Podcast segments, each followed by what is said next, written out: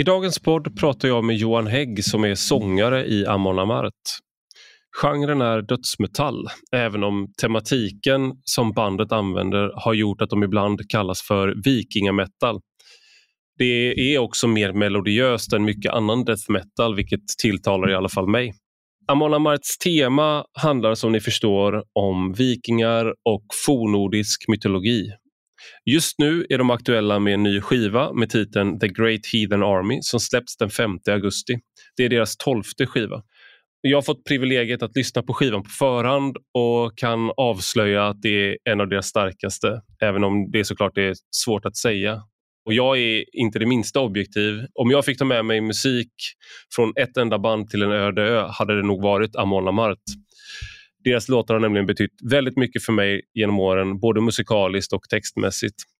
Dagens samtal med Johan Hägg handlar om vilka vikingarna var, några särskilt viktiga scener ur deras låtar med betydelse för historien, hur fornordisk mytologi kan inspirera oss idag och vad det innebär att vara ett metalhead. Jag ska också nämna att deras turné The Great Heathen Army med utgångspunkt där inleds i september och den 24 september kommer de till Stockholm. Hoppas vi ses där. Nu till dagens gäst. Du lyssnar på Rak Höger med mig, Ivar Arpi.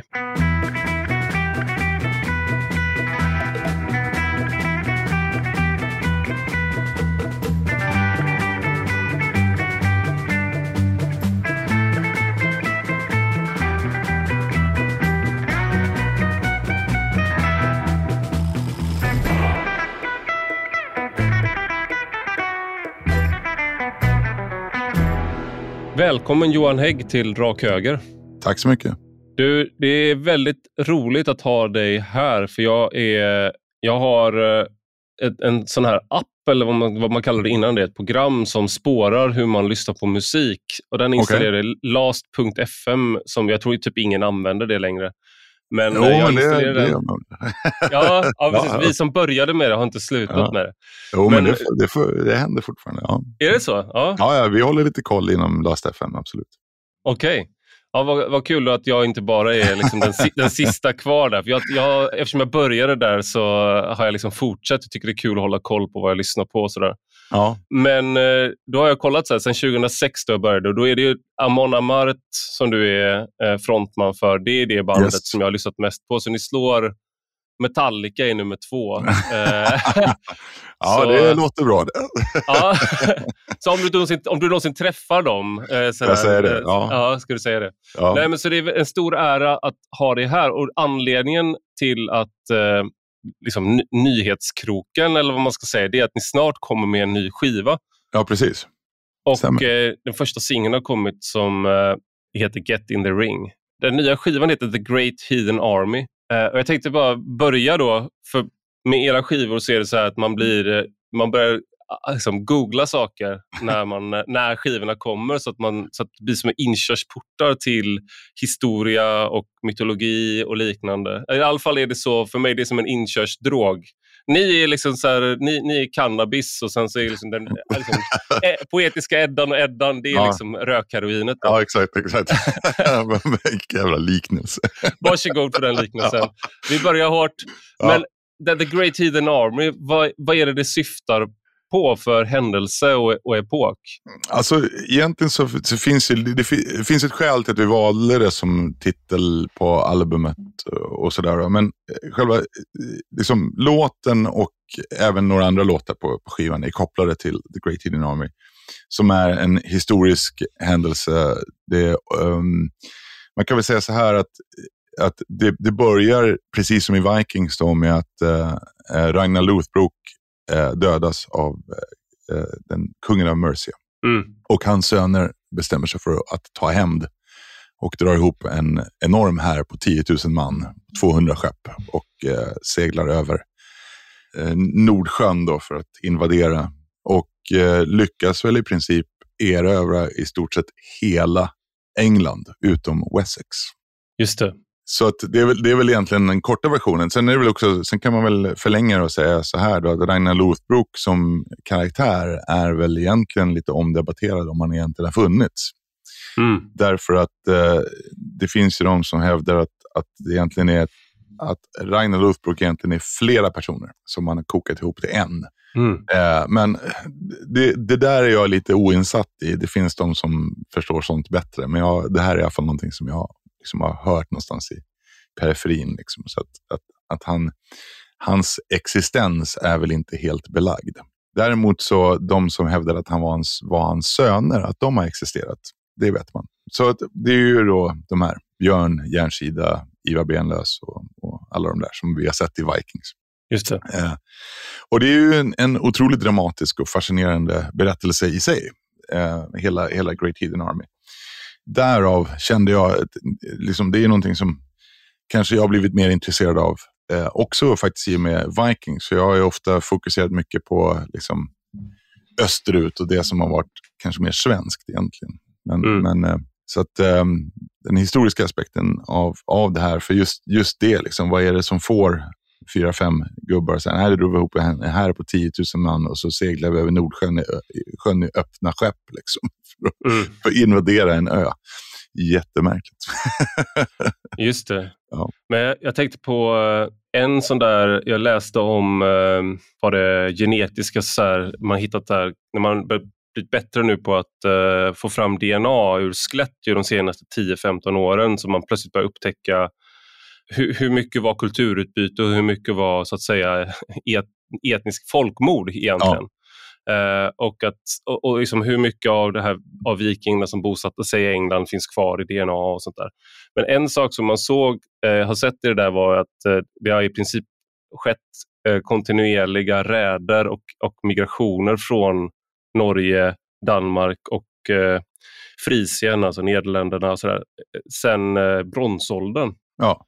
Så tänk om det är något liksom, eh, att det måste vara nedärvt vid det här laget i, i deras DNA på något sätt. Att när det kommer ett skepp, liksom, att man blir rädd. Ja. det är så här, flera tusen år liksom, av invasion. Ja, sen är det väl också så att det, man får väl tänka, alltså det här är jättekomplicerat och förmodligen mycket djupare än vad jag har eh, kunskap i. Men man vet ju också det, att, att det, just det här att när, när Alltså Storbritannien var ju ganska utvecklat under, när de var under romerskt styre, men när romarriket drog sig tillbaka, då förföll det i någon sorts, ja, de gjorde en regression helt enkelt och blev väldigt mm. primitiva. Så jag kan mycket väl tänka mig att, att eh, när de nordiska räderna kom till England, att man, man kom till ett land som var ganska sönderslitet av inbördes strider då mellan olika och, och där man egentligen inte hade så mycket beväpnat folk. De var till och med utrustade med gamla romerska vapen och sånt där, det vet man ju. Så, att, så att, mm. Som vid det laget var flera hundra år gamla. Liksom. Just det. Så, att, så att, uh, det, det är också en intressant aspekt av det hela. Men, men jag, jag, tänker också, det är ju som man säger, vikingatiden inleddes 793 med attacken på Lindisfarne och, och eh, det är väl så man räknar det enligt den anglosaxiska krönikan. Men det är ju belagt att såklart att, att eh, det skedde, det har skett viking, just vikingaräder har skett tidigare än så i Storbritannien. Men mm. det här är det första som är nedtecknat. Och det här är på det här är år 1865, vilket ni också, eller du upplyser lyssnarna om ja, i 865, låten. så det, ja, du räknar fel på tusen år där. Ja, exakt. 865. Eh, ja. Sa jag 1865? Ja, du sa 1865. Ah, ja. ja, det är den här nationalromantiska ja, bilden av vikingen som jag hade där. Exakt. 1865 så uppfann man vikingen. Med, men, eh, och sen eh, tänkte jag på det här är ju det, det, många, flera låtar som eh, eh, återkommer till det här temat. Som, ni har en låt som heter Saxons and Vikings till exempel. Precis. Där du duellerar med, eh, alltså i sång med en annan sångare som sjunger med som är engelsman och, och är då en en saxare så att säga, eller anglosaxare. Ja, exakt. Och Det är ett ganska kul tema, att det blir verkligen ja. en så versus, det är som en battle i låten. Ja, det, det, är precis uh, så vi tänkte det också. Och det är ju Biff Byford då, från, från just Saxon naturligtvis. Ja, självklart. Som är med uh, och sjunger där. Och sen så är uh, Paul Quinn och Doug, nu glömmer jag bort vad han heter efternamnet bara för det. Ah, skitsamma. Gitarristerna i, i Saxon är med och solar också. Så.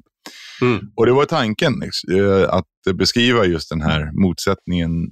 Och det här är ju då, kan man säga, just upple liksom upptakten till det sista slaget egentligen innan det blir en sorts, vad ska man säga, en, en sorts darrig vapenvila. Just det. ja. Eh, och eh, England delas i två läger kan man säga. En saxisk del som är i södra England och sen har du Dana-lagen, då, Danelaw, som är, mm. som är den norra delen. Eh, och eh, det, det, det, är väl det som hela den texten i Saxons and Vikings leder upp till. Och det var, det var en eh, ganska viktig poäng i det, därför att vi ville ju bjuda in dem här för att vara med på, på, på den här låten. Men vi ville inte att det skulle handla om att vikingar som slaktar saxare. Det kändes inte riktigt schysst. Här, vi har skrivit en text här ja. som jag tänkte ni skulle sjunga Oh no, ja. oh no. ja, precis. ja. Ja, nej. nej. men så så, så då, då gjorde vi liksom eh, en, en, en grej av det. Liksom, att, att mm.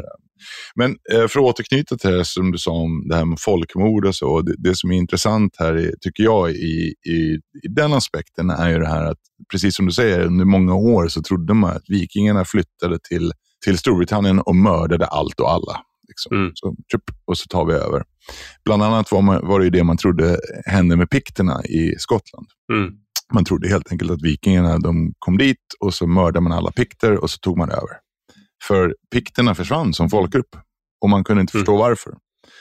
Men eh, jag tror att det faktiskt var så sent som på 90-talet, som man, eller ja, det var då, när man började få DNA-tekniken började komma. Eh, så gjorde man utforskningar och det visade sig då att vikingarna absolut flyttade till Skottland i drivor. Mm. Men på intet sätt begick man ett folkmord, utan man, eh, man gifte in sig i familjer helt enkelt. Och i och med att vikingarna kom, så, eller nordmännen, då, norrmän och danskar då, företrädesvis, kom så pass många så eh, blandades befolkningen så, så mycket att det som var typiskt piktiskt försvann i princip. Mm. Så det är, det, det är det som hände eh, med pikterna.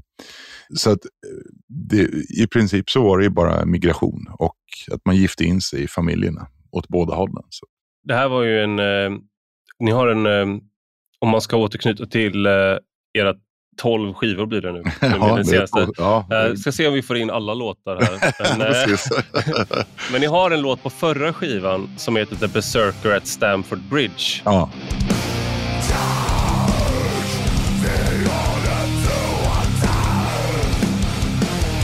Och det är ju ett väldigt...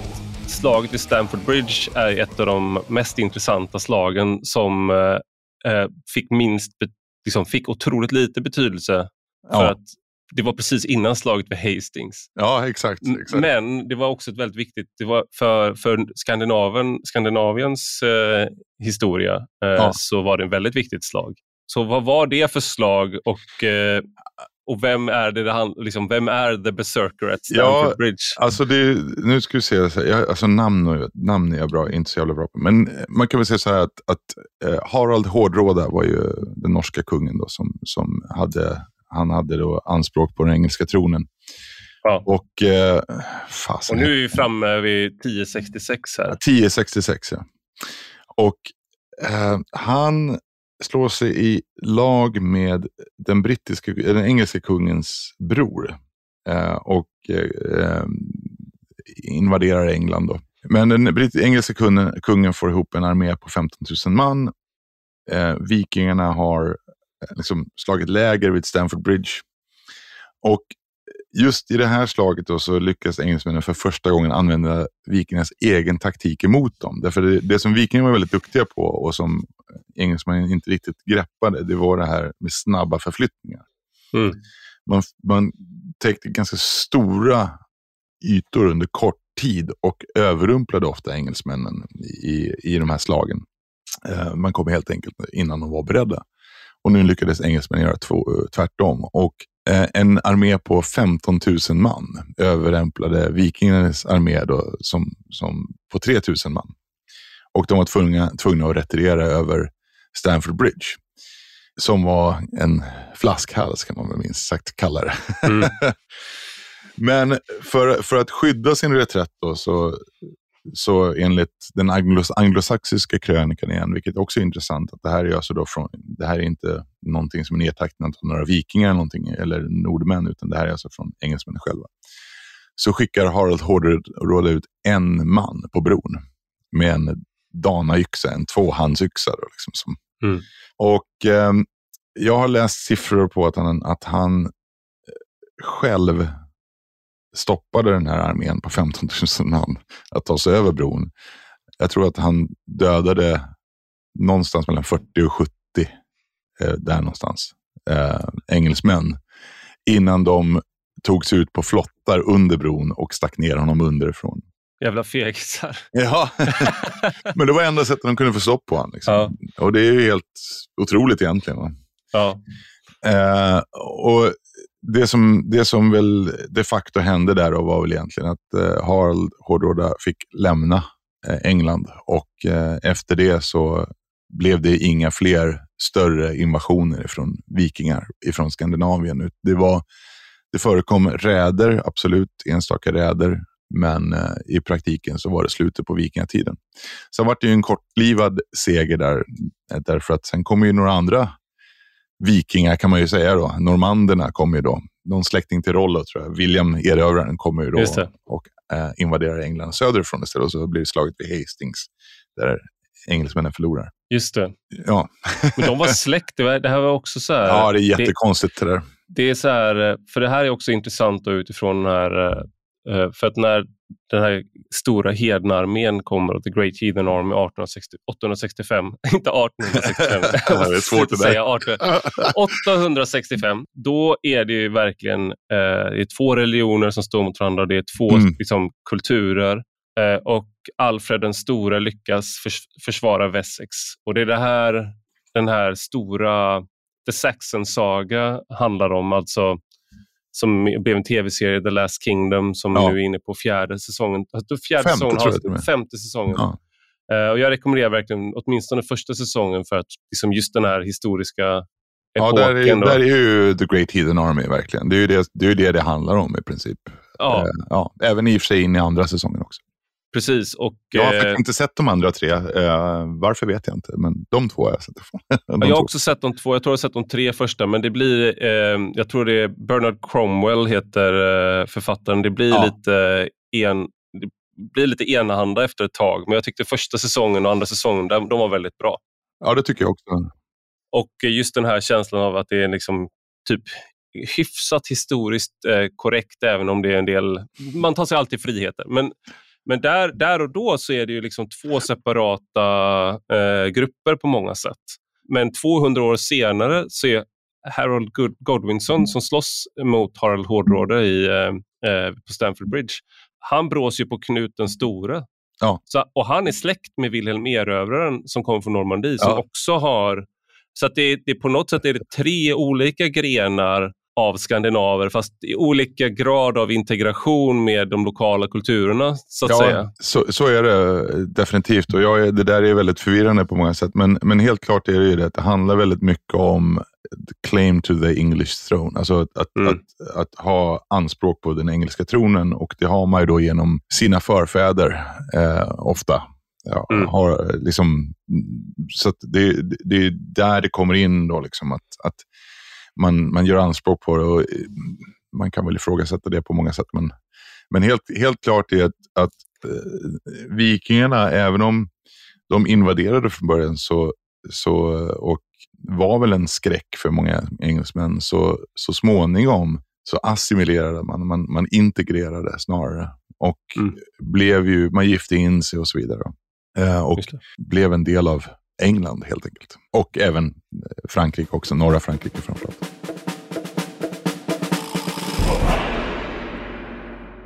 Nu har vi pratat om, eh, om vi, vikingar så historiskt och det är mycket av, eh, av eh, låtarna handlar om det också. Men det andra temat är ju det mytologiska mm. eh, temat liksom med, med asatro. Och, eh, det här är något som som jag alltid jag tyckt varit intressant och just nu har jag en renässans i det här för att eh, mina, mina barn och särskilt min, eh, min son älskar de här Valhall-serierna. Så han sitter ja. och tittar. Då. Han kan inte läsa än, han är fem år, men han, han, är liksom, han vill konstant läsa dem och frågar väldigt mycket om varför gjorde Loke så? Varför ja. gör orden så? Så man måste liksom försöka, jag måste själv lära mig för att kunna förklara. Ja. Och sen min, min dotter hon är mer intresserad av, en, av böckerna där man får mer text och sådär för hon Ja. kan läsa själv. Ja. Så jag har behövt lära mig lite om de här sakerna. Så har vi lyssnat på, på, på Amon Amarth och sen så har jag lyssnat Ja. på uh, Heilung, om, Precis. eh, om deras låt om Alfader Haitir. Så, här, och så sjunger de med liksom, om ordens alla namn och sånt där. Ja. Eh, men jag tänkte då, hur kommer det sig att, att, att ni valde eh, asatron, eh, eller liksom de, de, den mytologin från början och vad betyder det för dig, den tematiken? Alltså för mig när jag växte upp så var det ju ett jätteintresse. Jag tyckte det var jättespännande. Jag tror att jag läste, eh, jag läste Snorres Edda först. Eh, och det gjorde jag nog när jag gick i femman eller sexan. Och sånt där. Tung, tungt för en 11-åring att läsa. Det, är, det är tungt får man säga. Ja, ja, Jag brukar säga, jag brukar skryta med att jag läste Sagan om ringen där i den Ja. när jag gick i femman, men det är, det är ganska, det är snäppet enklare får man nog säga än Ja, Eddan. lite, lite kanske. Ja. Alltså det var inte den poetiska Eddan utan Snorres Edda. Snorres Edda är ju lite mer, du har ju en del verser och sånt där, men det är ju lite mer text också. Så att det är inte det här svåra språket som det är Just det. i den poetiska Eddan. Den poetiska Eddan läste jag senare. Men i alla fall, det, för mig har det funnits med mig ganska länge, sen, ja, ja, sen mellanstadiet skulle jag säga. Och mycket, mycket beror på dels min styvsyster som, som var intresserad av, av det här också. Sen har jag alltid varit intresserad av historia liksom, generellt. Det börjar väl kanske med eh, stormaktstiden och sådär som var spännande med sven- svenskar som eh, slogs mot ryssar och så vidare. Men, eh, men, det, det blir snart spännande igen.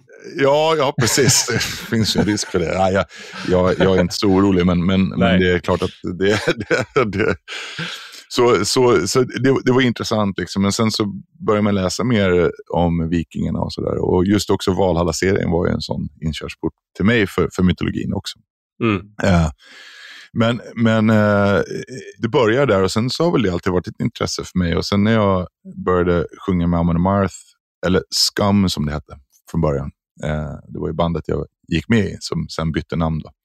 Ja. Eh, så eh, då skrev jag egentligen texter om allt möjligt. Liksom. Det var ju ganska generiska metal-texter som ja, hade en del att önska. Men så skrev jag faktiskt en låt som heter Thor Arise.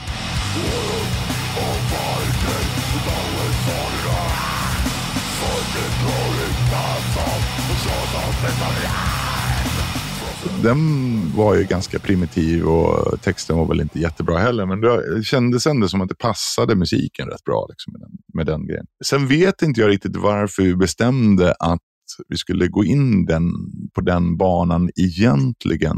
För mig kändes det rätt naturligt att skriva lite sånt därför att det var ett intresse jag hade. Det var någonting jag kunde någonting om eh, och som jag var lite beläst i och sådär.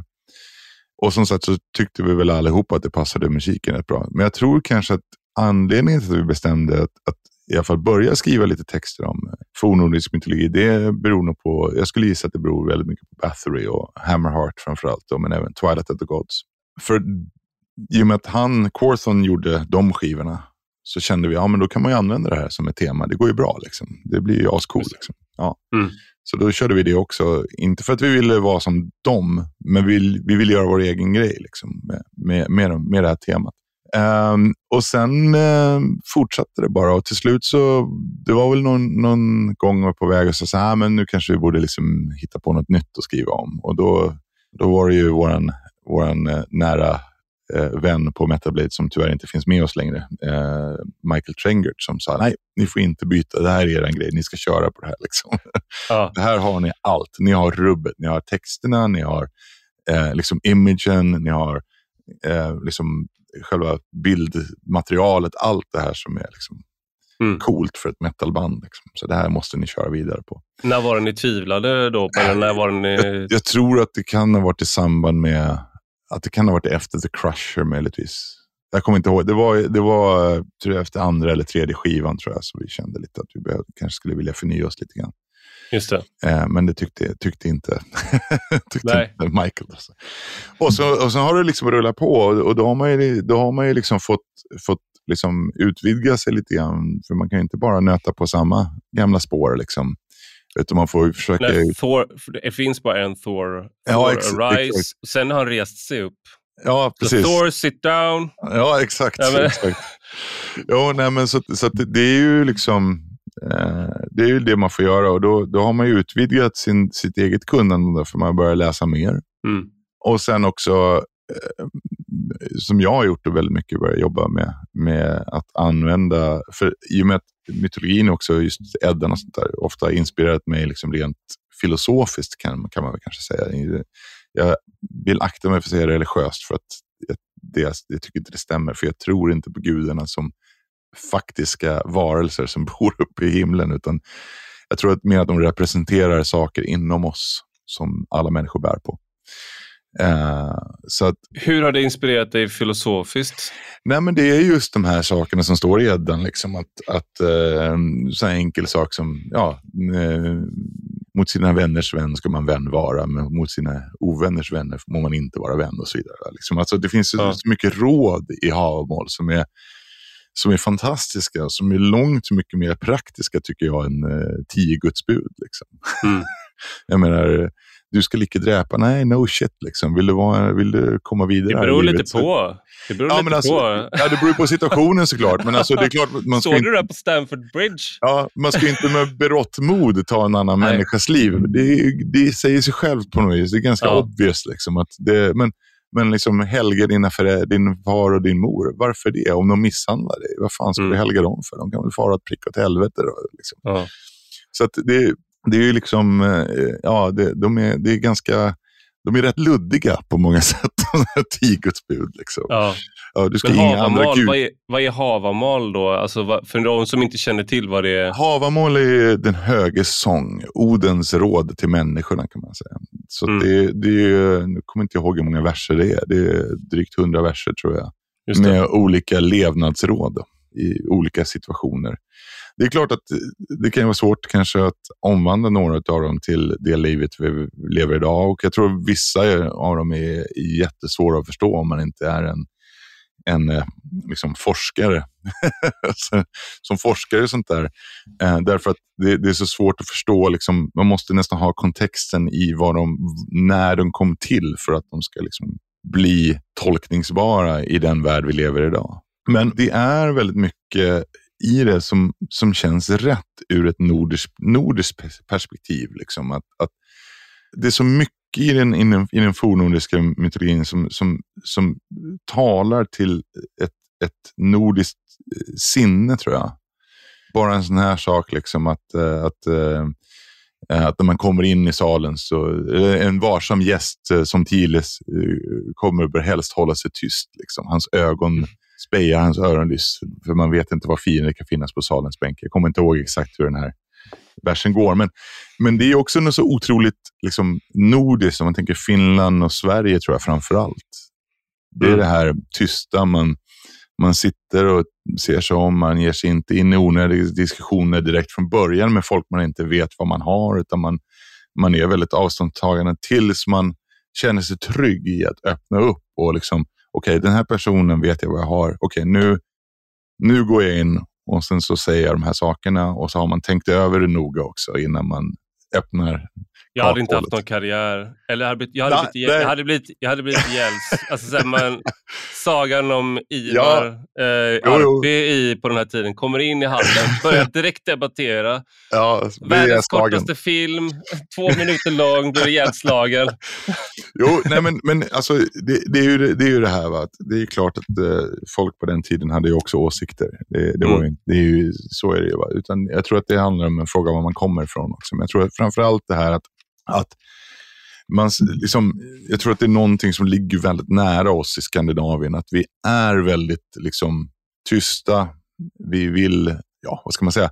Vi, vi vill inte liksom släppa på för mycket, släppa folk för tätt in på livet innan vi känner oss säkra på att vi har de här personerna. Och det, det tror jag kommer mycket därifrån. Alltså jag, mm. det, det, känns så otroligt skandinaviskt på något vis. Jag kan tycka det är kul när man, eh, eller kul är fel ord, men jag kan tycka att det känns eh, meningsfullt när man hittar eh, kopplingar som har resonans hos en. Sådär. Mm. Till exempel Precis. i Havamal. Och ni har ju en, en låt som, som heter Live Without Regrets från mm. Sutter Rising från 2011. Och för den som undrar vem Sutter är, och Sutter Rising, det är alltså Surt från, som är Eldrikets eh, härskare som är då när han vandrar över Bifrostbron, det är en av det är det som, eh, då kommer Ragnarök, så Surtur Rising är eh, ett annat sätt att säga nu är det Ragnarök på gång. Eh, kan man han, säga det. Precis, han bränner hela världen, ja. hela Ja. universum i princip. Ja. Han är med i Tor Ragnarök också, den Ja. filmen, Marvel-filmen. Ändå ganska så här, man, man får en känsla för, eh, åtminstone på slutet, för hur destruktiv han kan vara. Ja, Eh, Men där har ni en, en strof på, som då är översatt till engelska som är A coward Mm. thinks he'll always live if he keeps himself from strife. Old age leaves no rest and peace, though spears may spare his life.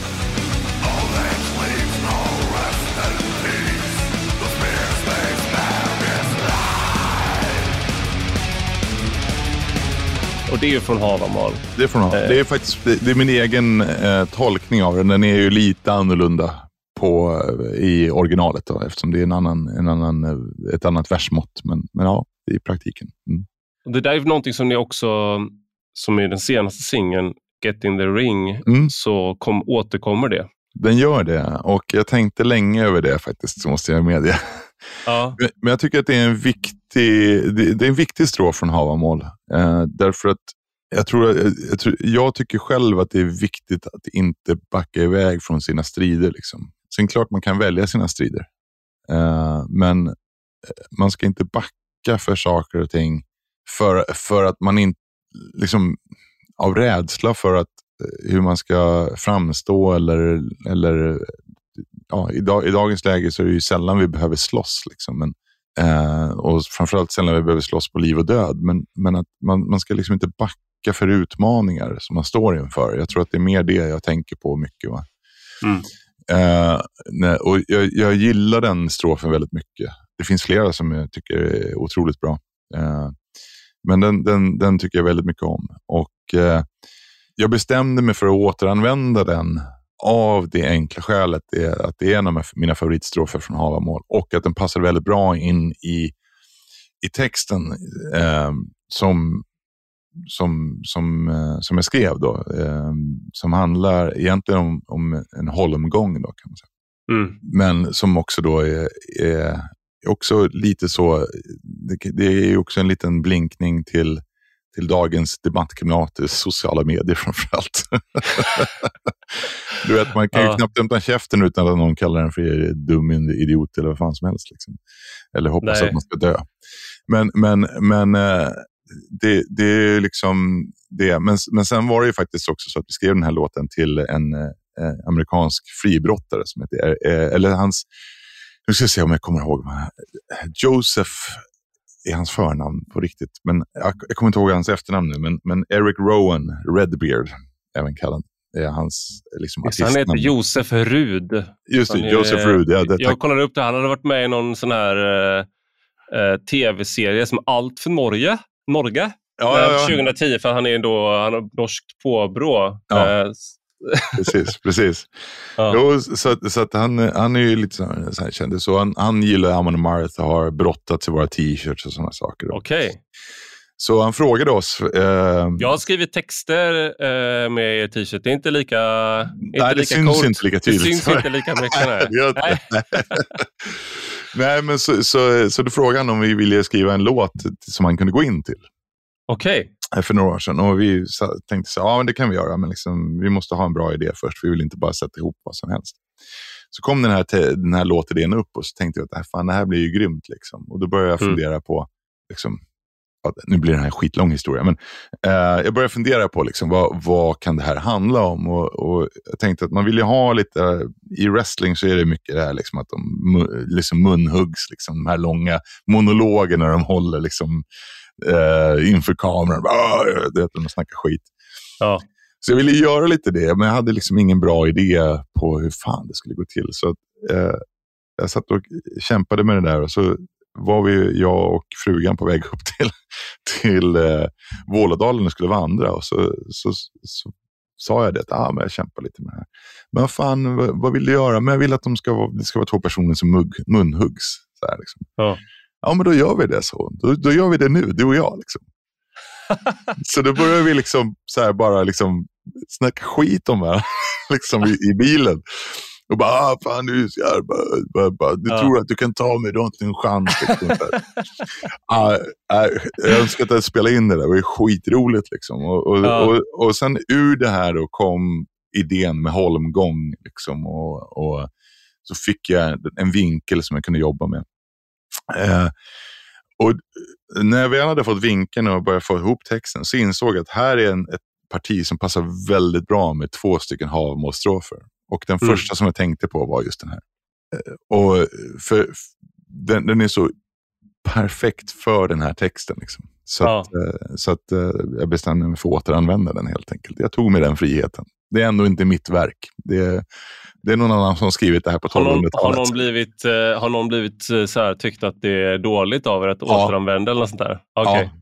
Eh, men men jag, jag fattar det också. De tror ju att det är jag som har skrivit den här strofen. Så, att, Ja, okej. så de Jag tänker trodde, att, gre- Grejen var att jag vill avslöja min, eh, att jag är eh, okultiverad, för jag trodde också det.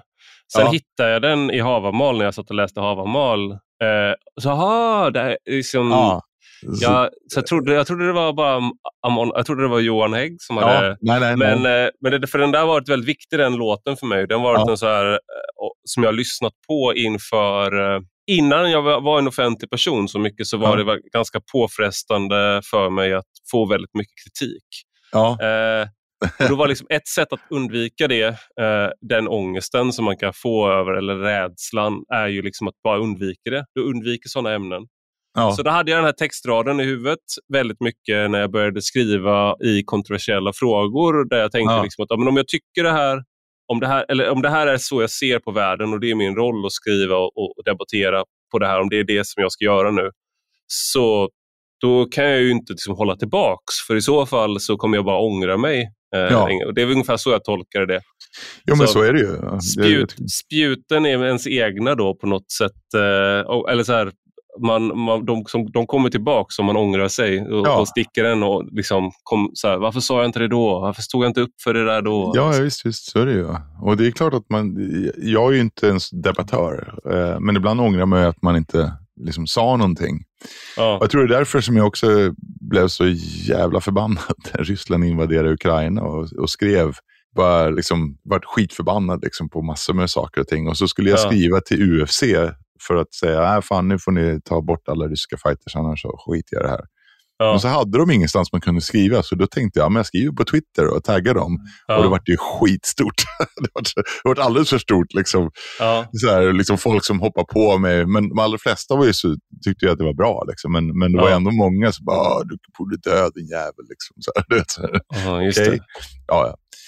Fine, ni får tycka det. Jag, jag, jag, jag Skickar tycker... de, eh, skickar de eh, ut en kommentar om du vet vilka de är? Skicka liksom bara en yxa på posten. ja, precis. Ett datum. precis en, en, en vittling kanske. Är inte det så här klassiskt, så här, du ska dö. ja, vet Just vem det det. är. ja, vet, jag vet var du bor. Ja. Ja. Nej, men, så, så att, så att, men, men visst är det så, man måste, man, någonstans måste man ändå våga stå upp för det man tycker och tänker, absolut. Och, och sen kan, som jag sa förut, man kan ju naturligtvis välja sina fighter, men det är lite ditt jobb att, att, eh, att ha åsikter och, och, och eh, så att det blir ju lite mer jag, tänker, jag kan tänka mig att man blir lite mer utsatt i den situationen. Ja, men det, det, nu är det du som intervjuar mig. Men- Ja, exakt. men- Jag här. Ja.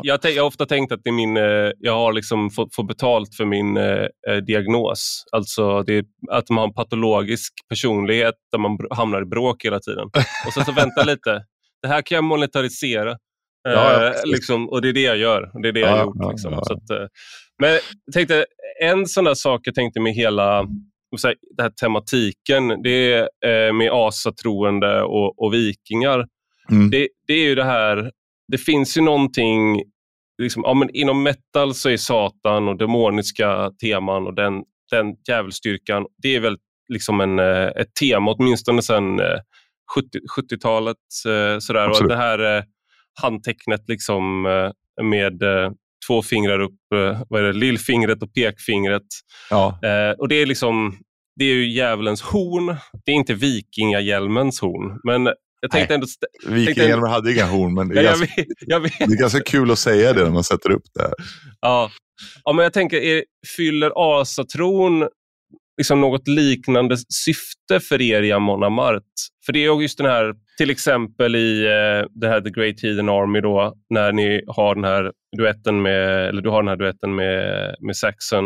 Det är liksom kristendom mot asatro mm. och hedniska vikingar, den hedna armén mot den kristna alltså, armén. Jag, tr jag, tror, jag tror faktiskt att um, uh, initialt så skulle jag nog vilja säga att från, från början så definitivt. Jag, jag har väl egentligen alltid identifierat mig som, som en ateist så länge jag kan minnas. Jag tror min farsa en gång har sagt att jag slutade tro, tro på Gud innan jag slutade tro på tomten. så, ja. Eh, så jag har nog alltid identifierat mig som det och, och jag tror att jag var eh, I början var jag nog så otroligt så här, hårdnackad. Liksom. Nej, du vet, så här. Sen kanske jag mjuknat lite på den fronten och, och kanske förstår att, att spiritualitet och tro inte nödvändigtvis behöver vara något dåligt. Däremot så har jag, så har jag nog alltid varit ganska hård motståndare till organiserad religion. Därför att som jag, min min bild av det traditionellt och även i och för sig i dagens läge också, kanske inte så mycket i Sverige, men, men eh, om man tittar runt om i världen så är ju religion otroligt mycket ett maktmedel liksom, att, för att trycka ner människor. Eh, och det spelar egentligen ingen roll vilken religion det är. Eh, man trycker ner människor och man, man, man kräver att de ska anpassa sig på alla möjliga sorts sätt egentligen och underkasta sig en synpunkt för att annars kommer du brinna för evigt. Liksom. Mm. Och Jag har alltid motsatt mig den, den eh, bilden av det. Va? Jag tycker inte att eh, en, någonting som utger sig för att lyfta människor spirituellt, mentalt och som utger sig för att ge människor tröst, hopp och tro på, på en framtid och på ett, någonting bättre och sen håller fram det med ena handen, men med andra handen har hon men om du inte gör så här, följer det jag säger, då kommer du brinna för evigt. Då, mm. det, det, tycker jag liksom tar bort hela den första grejen. Liksom. Det, är liksom, det nollar hela det bra. Det tar bort allt det bra. Så, att, så för, för mig har det alltid varit ett rätt skynke. Sen som sagt så kan man väl se på religion och spiritualitet på många olika sätt. Och jag har ju träffat väldigt många människor som som har en tro som är helt fantastiska. Eh, bland annat prästen som vigde oss, min fru var ju kristen när vi träffades kanske rört sig mer mot buddhism och fornnordisk mytologi nu. Tack mm. Men inte så mycket tack vare mig faktiskt, utan det är den vägen hon hittat själv. Eh, men prästen som vigde oss är ju fantastisk, eh, en fantastisk människa och otroligt klok och förståndig, men naturligtvis kristen och en präst i Svenska kyrkan. Men mm. jag har liksom ingenting emot det. Jag tycker att det, det är helt okej. Okay. Jag kan tycka att religion är fel på så otroligt många sätt, men det finns såklart bra saker i tro också. Det gör det ju. Eh, men eh, när, när man började så var det en mycket viktigare del. Liksom. Just det här mm. Eh, från ett personligt perspektiv, just det här vikingar, asar versus den nya tron. Så att säga. Mm. Men sen eh, nu kanske det är mer ur ett historiskt perspektiv som man tittar på det, även om jag fortfarande är en, att se mig själv som en ateist. Och så, så, så tycker jag ändå att, också att, att det är ganska intressant med de här esoteriska och eh, spirituella aspekterna av allting. Jag tänkte jag ska fråga om, om det, men jag ska också bara berätta eh, apropå att bli vigd i kyrkan, när vi gifte oss, jag och min fru, så eh, kom en präst hem till oss och skulle ha här, fråga om vår tro och sånt där. Och, eh, och eh, han gjorde mig, jag hade, jag hade varit föräldraledig så jag var lite ovan, vid, var lite så socialt ovan. Eh, och så hade han ett par rosa Converse på sig. Och så okay. sa han att jag har läst dig. Och så var han pokeransikte liksom, så jag, fick, jag kunde inte läsa av vad han... Och jag bara ja. såg hans rosa Converse och jag bara, shit han hatar mig. Eh, tänkte jag direkt. Ja. Så, och jag hade sagt liksom att okay, vi, ska inte, vi får inte gå för djupt in i liksom hur vi ser på allting för att vi kommer, då kommer det låta som att vi... Liksom, för vi var lite så här, så här, finns aspekter av kristendomen vi gillar, finns sånt vi inte gillar. Ja, liksom, sådär. Just. Eh, men det första jag säger då är att ah, det var jättekul att, eh, att komma hit, för jag, jag, jag tror inte på Gud. Eh, så det är roligt att, eh, liksom, ändå att vi kan jag bara, så tin, min fru, fru tittade på mig och bara, vad, vad håller du på med? Sen försökte jag liksom långsamt ta mig tillbaka på något sätt. Alltså ateist, ja. agnostiker kanske snarare. Liksom, alltså, vad finns, så här. Ja, men... sen, så kom, sen kom turen till min fru och då tänkte jag, oh, skönt, liksom, nu kommer hon. Och då så, så frågade prästen så här, liksom, ah, men hur tänker du kring giftermål i kyrkorna? Nej, men jag ser det som att eh, kyrkan idag har tagit över det som kanske tidigare asatron hade. Då kanske det var tempel snarare och nu är det kyrkan som har den, det sakramentet. Så jag tycker det känns naturligt. Man bara, okej, okay, vad är det här liksom för hednisk familj? Liksom, ja, Men eh, ja, vi gifte oss i kyrkan i alla fall. Vi, vi var sen, välkomna ändå.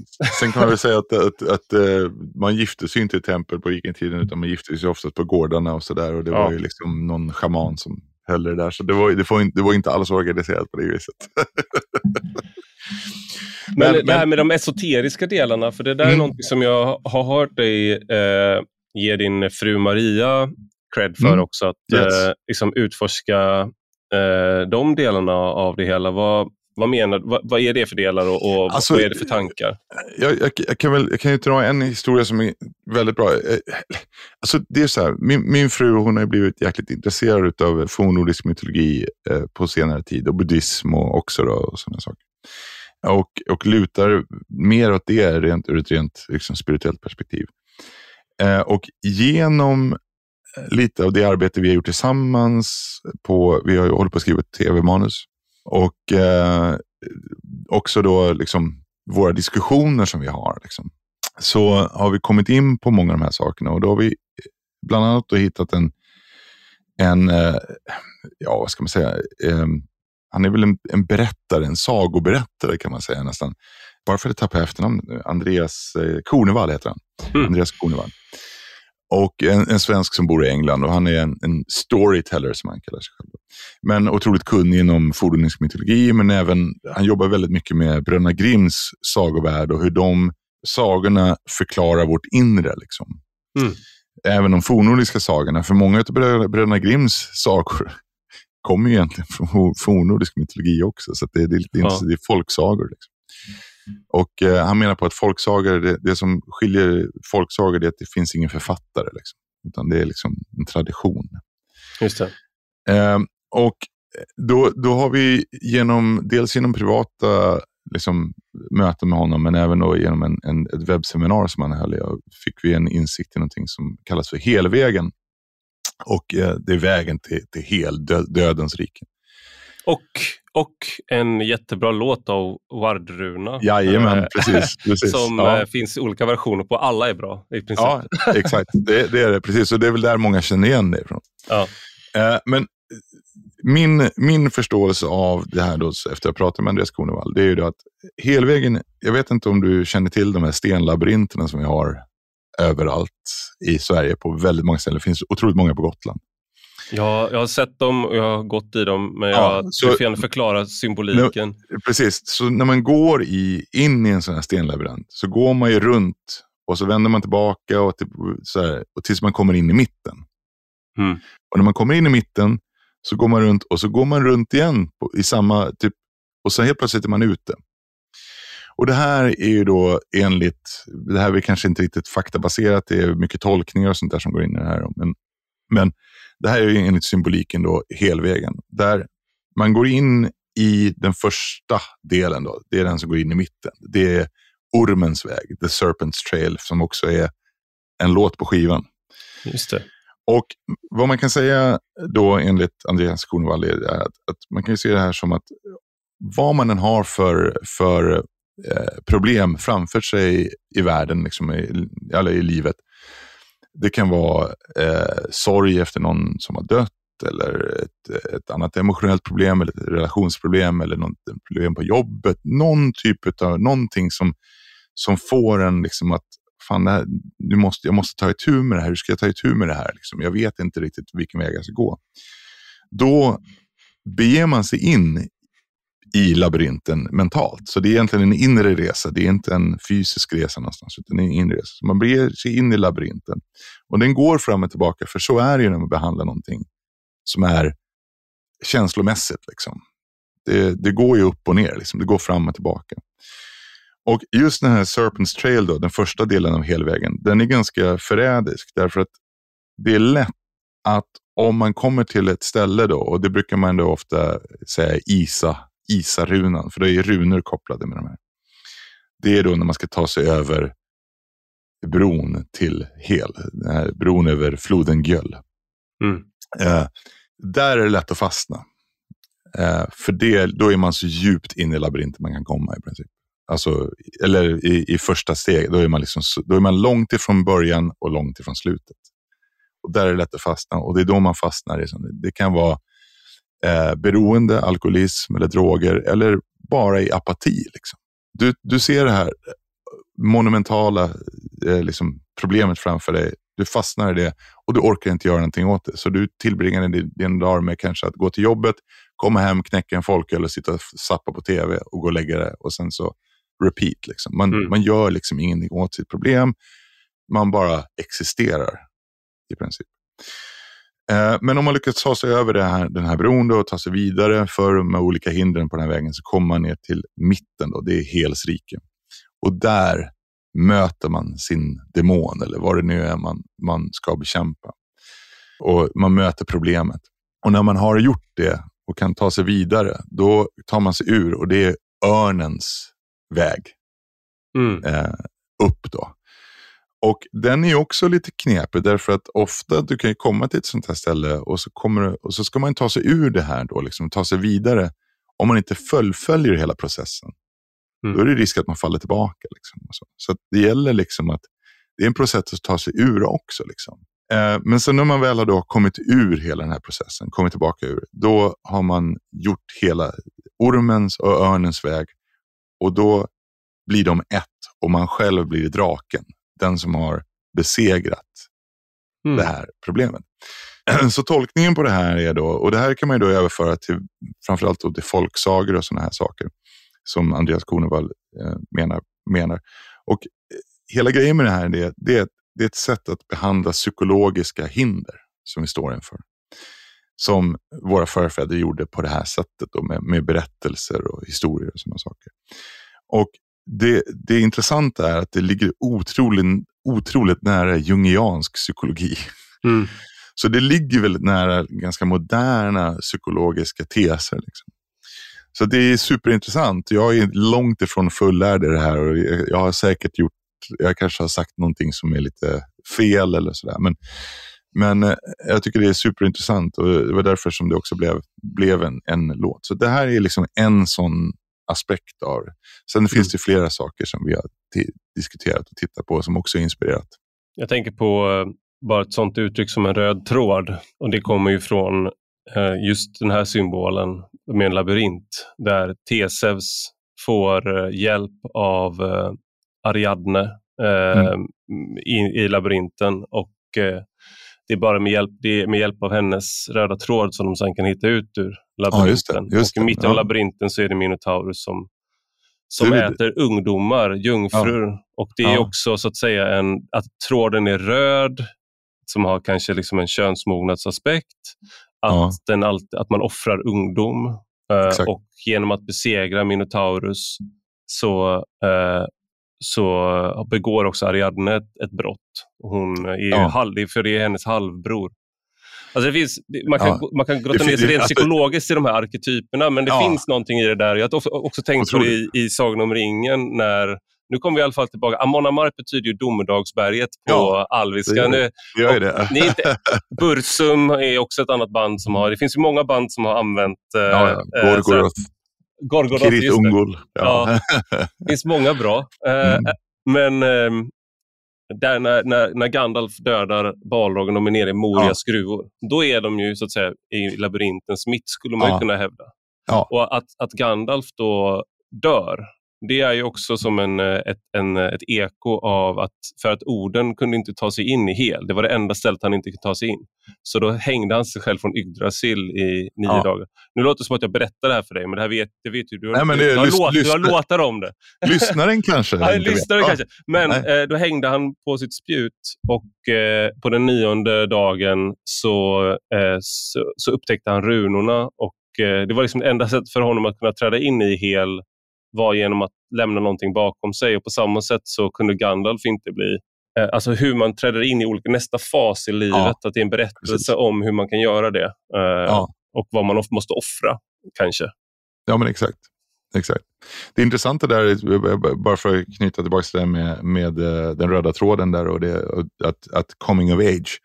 Att många av de här historierna som folksagorna då, som, som man pratar om är, är ju då, typ du har en kung och så har du till exempel tre söner. Och de mm. vill i praktiken döda sin far kan man säga. Då. Det, det är den här, eh, vad är det, Oidipus eller vad är det? Just det. Ja. Um, och eh, då ska ju de ge sig ut på en resa och då är det den äldsta som ger sig av först och han misslyckas. Sen kommer den näst äldsta ger sig av och misslyckas. Sen kommer den yngsta då som, som är mer open-minded och, och, som lyckas då. Men det är just det där coming of age-grejen är väldigt viktig i väldigt många folksagor som just går in i det här med hela vägen och labyrinten. Så det är lite mm. intressant. Men, men absolut, det, det, allt det här går igen i de gamla mytologierna och det är väl kanske också det som gör att det är så himla intressant ur ett filosofiskt perspektiv, tycker jag, just för att det, det finns någonting psykologiskt och själsligt i det som, som, som ligger väldigt nära en utan att man kanske egentligen kan ta på det, känner jag. Mm. Att det finns där, man förstår det utan att kunna sätta ord på det på något vis. Ja, det, det är lite det här, du sa det om religion, att du inte ville kalla det för det. Uh, och uh, Samtidigt tänker jag att om man, om man ser på det på en sån här, jag vet inte, populärkulturell nivå med er, era mm. teman, så kan man inte förstå hur ni kan göra tolv skivor om det. eh, liksom att varför tar, tar det inte slut? Liksom? Men ja. om man istället då tänker på det som, som du är inne på nu, med att eh, det det handlar om är ju inte den fysiska personen, orden, som bor i den fysiska, på den fysiska platsen Valhall eh, med Nej. två korpar som, är, eh, liksom, som behöver äta och liksom bajsar ja. på hans axel. Ja, alltså vad bajsar korparna? Ja, exakt, sådär. Exakt. Och eh, hur mycket, trän, hur mycket hundträning får Gere och Freke liksom, ja, hur, för att hålla sig liksom, Eh, utan att man ser det som krafter och som ja. symbol, symboler för att förstå sig själv och förstå också världen. Då kan det ju vara intressant på en, eh, på, på, liksom, på en nivå på samma sätt som Alltså att det blir aktuellt på ett annat sätt också. Ja, exakt. Och det, det är väl lite det som jag har känt redan från början när man har skrivit. Och Det är därför jag så använder väldigt mycket liksom, metaforer ibland för eh, alltså jag skriver kanske om saker som, det kan gälla saker som är ganska allmänna eller väldigt personliga eller, eller ja, om världen eller om någon specifik händelse. Och, sådär. och så använder man liksom en metafor liksom, i alltså vikingahistoria eller från mytologin. Liksom, antingen som finns eller som, som jag hittar på själv. Liksom. Eh, men det är ju för att kunna diskutera sådana saker som kanske annars blir väldigt specifika. De blir för specifika för att folk ska kunna ta till, det, ta till sig det. Eh, plus att en annan fördel är att om du inte förstår det som diskuteras, om du inte, om du inte liksom, du kan relatera till det på något vis, så åtminstone är det en bra story. Förstår du vad jag menar? Ja, och det, jag tänker på till exempel, ni har ju eh, bara för det så, så försvann namnet på låten, men Tux Taunt. Ja, Tux Taunt. Ja.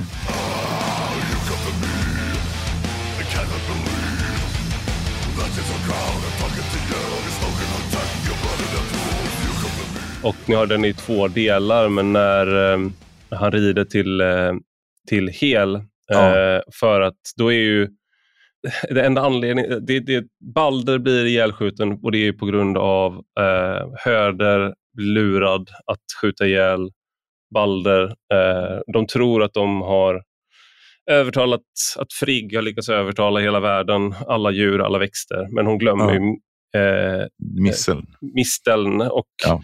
eh, så liksom, okej, okay, säger Hel, jag kan gå med på att ge tillbaka Balder livet, men bara om alla sörjer honom.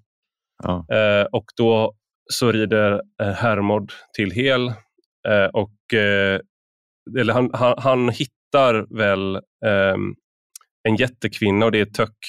Ja. Och eh, det är egentligen Loki i förklädnad och hon vägrar sörja Balder. Och det här är, in, det är så här liksom de första så här påbörjas. Liksom, för det, Balder står för hoppet. och och sådär. Ja. Men det är väldigt svårt att förklara, tänkte jag komma fram till. Eh, det är väldigt svårt att förklara för ett barn varför Loke vägrar sörja Balder. Och Mm. varför. Och det, jag tänker att den...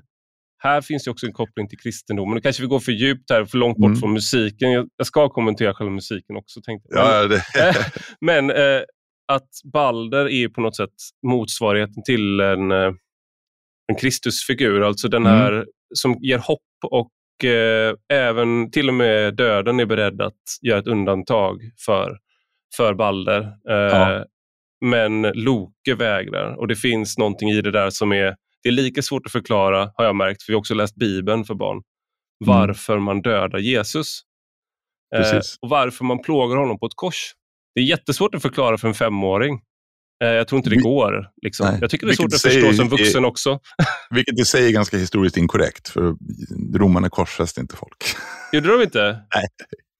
Jag trodde jag att de gjorde. Jag trodde det nej, var... nej, nej, nej. Nej, inte, okej. inte, inte då i alla fall. Det kanske den börjar med senare. Jag vet inte. Men, men eh, så Jag vet jag att de började fall- med det senare i alla fall, för de hade en sån här myt om sig själva varför, för de kunde inte förstå varför de som var civilisationens högsta nivå, varför Ja. de hade det värsta straffet. Så då kom de på att det var grekerna, tror jag det var. Ja. Eller, eller de kom på att det var några andra som de hade ärvt av, för de kunde liksom inte förmå sig själva till att tänka att det var de själva som hade kommit på det. Men det, Ja, det, var nog jag- sen, det var nog senare, det kanske var när de hade blivit Ja. kristna själva, jag vet inte. Det, det är nog möjligt. Jag, jag vet inte heller, men det, det spelar egentligen ingen roll. Det är i alla fall vad, vad jag har läst någonstans. Men sen kanske man ska vara, ta, vara försiktig med att uttala sig för tvärsäkert om man inte vet exakt var jag har fått det ifrån.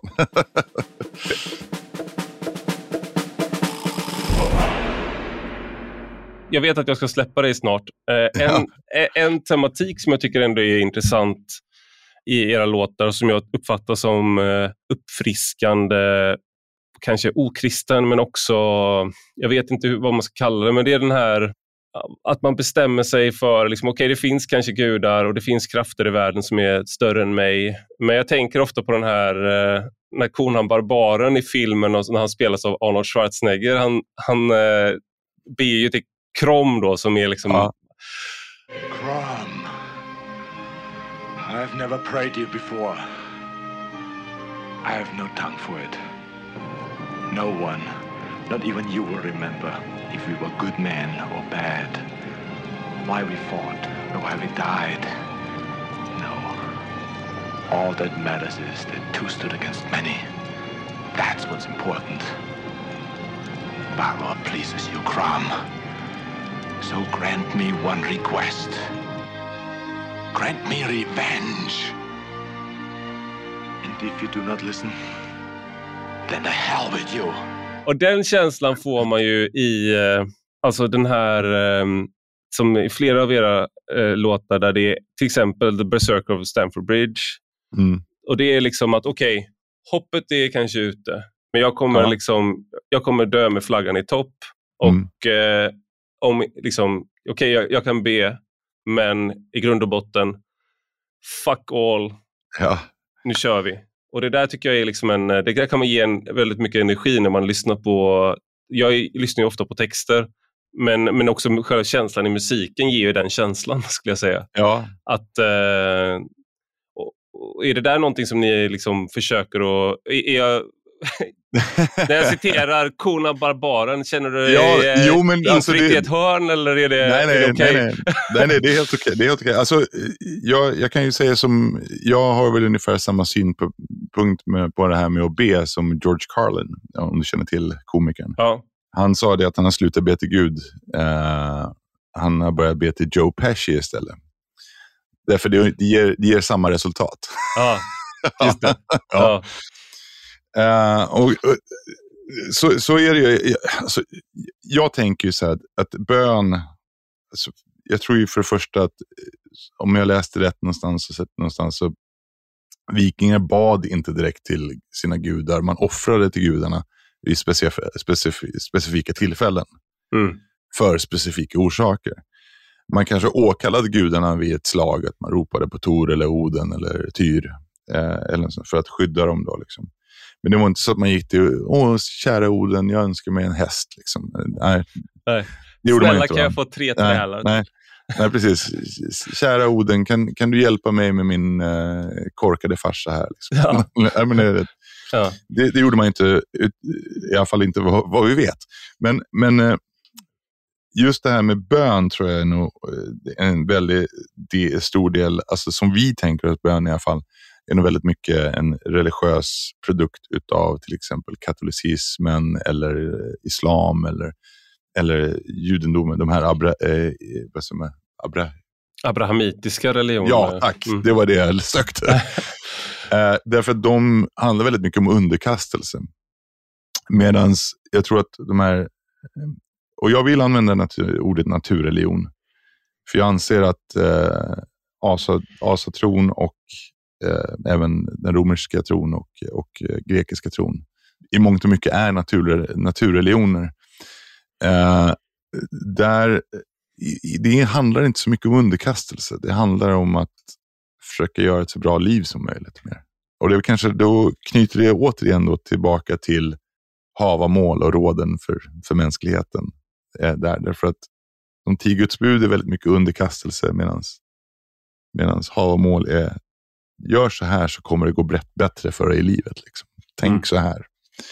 Jag får ta hit, en, eh, en, jag får ta hit Joel Hallorf som jag hade i senaste avsnittet så han får försvara kristendomen nästa podd. Men, men en jag, sak som jag tycker jag är, är inte jättebevandrad i kristendom, men, men alltså det, det är min, min perspek per, mitt perspektiv på det naturligtvis. Jag är inte teolog, så det finns ju säkert de som är mer belästa. Men, men...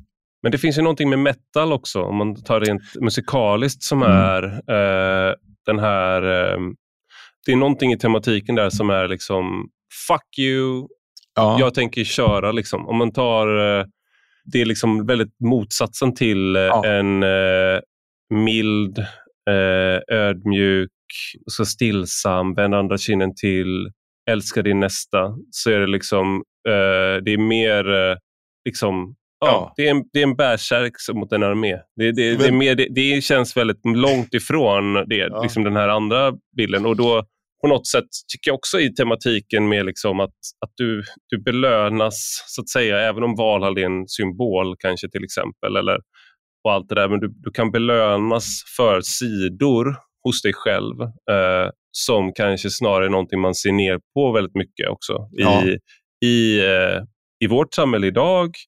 Till exempel jo. att man är, eh, att vara, stå upp för sig själv och vara liksom, kunna vara skarp i olika lägen. Det känns som att det finns en, en, en dualitet. Jag vet att Jordan B. Peterson han pratat mycket om det, liksom just att i det jungianska tänkandet att du har men du, kan inte, du kan inte bara vara liksom allt det här mjuka om du inte också har det här starka. Och Någonting kan jag tycka Nej. ibland har gått förlorat. Och det där finns det ju i, liksom i, i asatron. Att liksom, men orden är allfadern och liksom, han är poesins gud, men han är också krigets gud.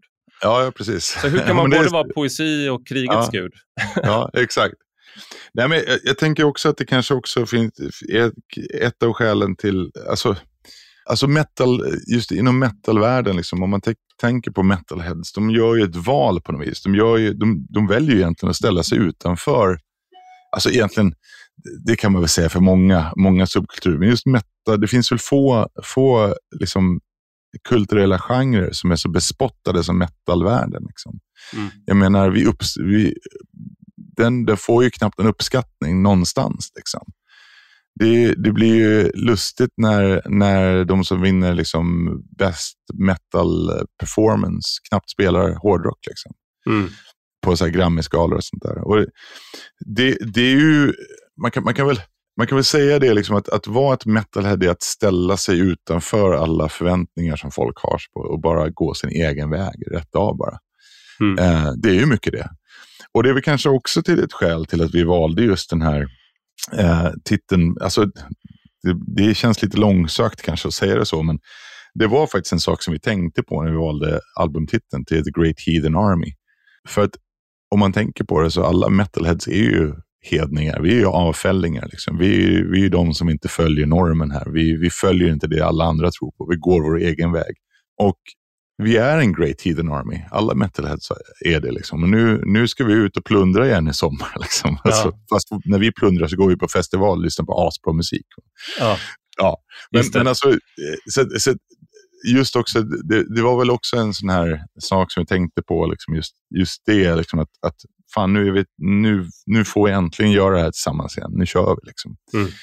Och det, det, jag tror att det är, alltså, jag tror att du har rätt i det, just det där att, att just i, i metalgenren är ju, alltså den ses ju av väldigt många som ond. Men mm. just av, den, av det skälet att, att vi går vår egen väg. Vi lyssnar inte på vad ni säger. Vi gör vad fan vi vill. Mm. Så folk är rädda för det. Mm. Liksom, de är rädda för att tappa kontrollen, tror jag. Men där, där i kommer också det här som jag tycker Där är... finns det också ett, ett, ett faktiskt förtryck. Eh, jag kommer ihåg att jag, eh, när jag lyssnade som mest på så här betalradio, det var när jag jobbade i Danmark. Ja. Eh, och Då jobbade jag på Fyn, som är den lilla ön mellan Själland och Jylland. Ja. Eh, och den, det som alla, då hade de det här ring in och önska låt. Och Ja. alla som ringde, alltså, nej, men 50 procent som ringde in ville ha metal. Det är bara det att på betalradio så vet man att de som älskar metal, de älskar metal. Liksom. Men de som avskyr metal, de avskyr Ja. så mycket att de stänger av. Medan Ja. du kan ha på skitmusik och folk stänger inte av i alla fall.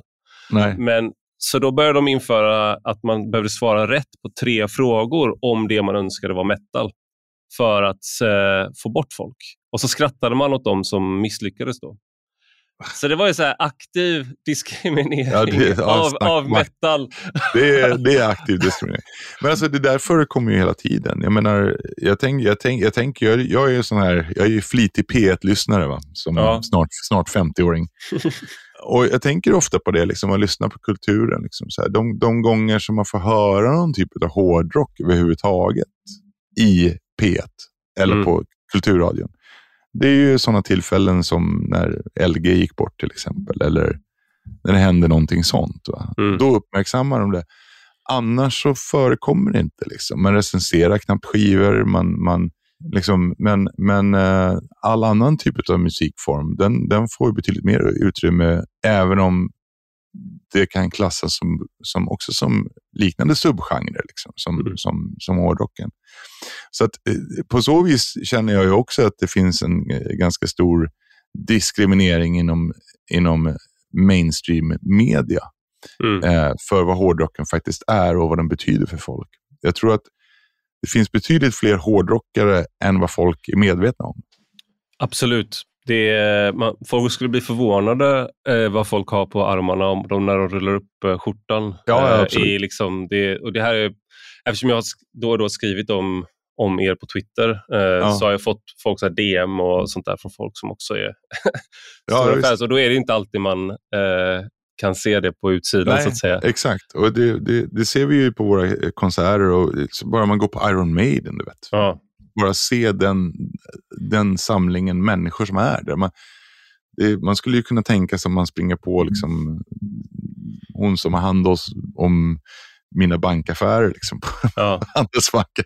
Hon skulle kunna vara en sån person. Liksom. Så här, man, Ja, man tror inte när man ser dem, men så är det, dyker de upp där till exempel. Det skulle kunna vara så. Man har ingen aning. och jag tänker, nu, nu ska ni ge er ut på uh, turné igen, men ni, ni var ju Ja. på väg ut på turné, eller ni var på turné. Vi var på turné. med senaste skivan Berserker Ja, och eh, sen eh, så kom pandemin. Ja. Så ni fick aldrig riktigt någon Ja, liksom, och hel turné där? bara packa ihop och åka hem och sen Ja, två år senare. just det. Eh, nej, det, vi avbröt turnén helt enkelt. Det var inte mycket mer att göra utan eh, liksom, vi fick åka hem. Eh, och eh, vi visste ju inte vad som skulle hända naturligtvis. Det var ju ingen som visste. Mm. Eh, så vi tänkte ju det här kanske är som svininfluensan, att det, liksom, det här går över om ett par månader, då kan vi köra igen. Mm. Men så visade det sig ganska snart att det skulle ju ta lång tid det här. Mm. Och då insåg vi kanske att det, det är inte lönt att fortsätta turnera på den skivan, utan det är bättre att börja jobba på en ny skiva. Så att, det var så vi gjorde det. Men det blir, kommer ni ha som låtar från Berserker med på, på spelningar och sånt där som ni känner att ni inte var klara med att turnera med? Eller blir det, liksom, hur gör ni med det där? Det är svårt att säga.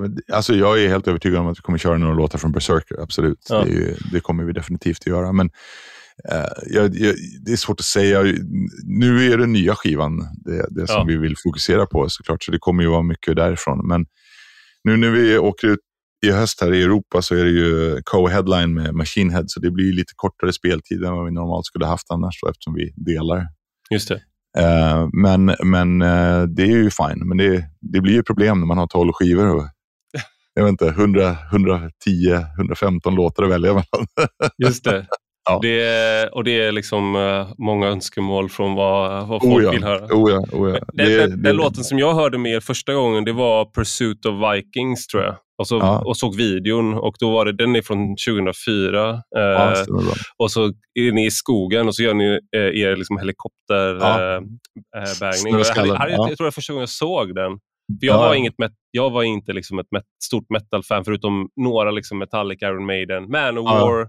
Alltså den, Ja, ja. Eh, sådär. Men, jag, så, men jag, Ja. var inte, jag lyssnade på mycket musik. Sådär. Men, och sen såg jag eh, 300, den filmen. Ja. Eh, och då var det någon som hade gjort någon här collage på Youtube där de hade klippt ihop 300 med free, er låt Free Just Will det. Sacrifice. Ja. Och, så bara, och det, sen dess var jag, var jag eh, hooked. Då, men då måste jag också fråga, för den låten är Here they come, eh, 10,000 strong, eller, jag kommer inte ihåg texten Ja. exakt, men eh, Still we love the odds eh, sjunger ni och sådär. Och det Ja. känns bara så här, det var så självklart att den handlar om slaget vid Thermopylae. Så jag måste fråga nu när jag har det här. Är låten Free Will Sacrifice, handlar det om de 300 spartanerna? Kanske det.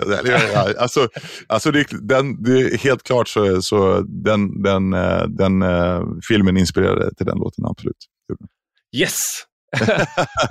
det är en 16 år gammal fråga, som jag, Ja. eller vad det blir. Jo då. Nej, men det, och det där är ju typexempel då på, på liksom, för det, det här är ju också, tycker jag då, kan man säga, just em, tematiken som jag gillar och som också knyter an till den här eh, strofen från Havamål. Det här att, liksom, att hela tiden slåss för det man tror på. Och, och, och eh, det är klart att jag menar, man, kan ju, man behöver ju inte se det som att man fysiskt ska slåss med någon. Men det är just den här tematiken att, att oavsett vad du har för odds emot dig så, så, så är det ju liksom det är ju inte fel att stå upp för det man själv känner och tycker är rätt. Liksom.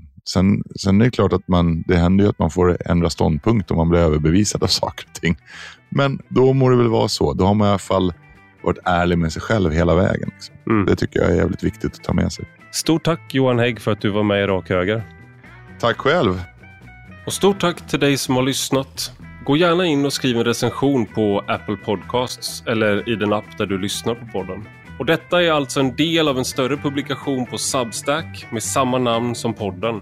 Och den som prenumererar där kan även ta del av de texter jag skriver. Gillar man det man läser och hör får man gärna bli betalande prenumerant för 5 euro i månaden eller 50 om året. Då får man ta del av lite exklusivt extra material också. Du hittar rubbet på ivararpi.se. Och har du några frågor eller synpunkter kan du alltid mejla mig på ivararpi substack.com. Vi hörs igen.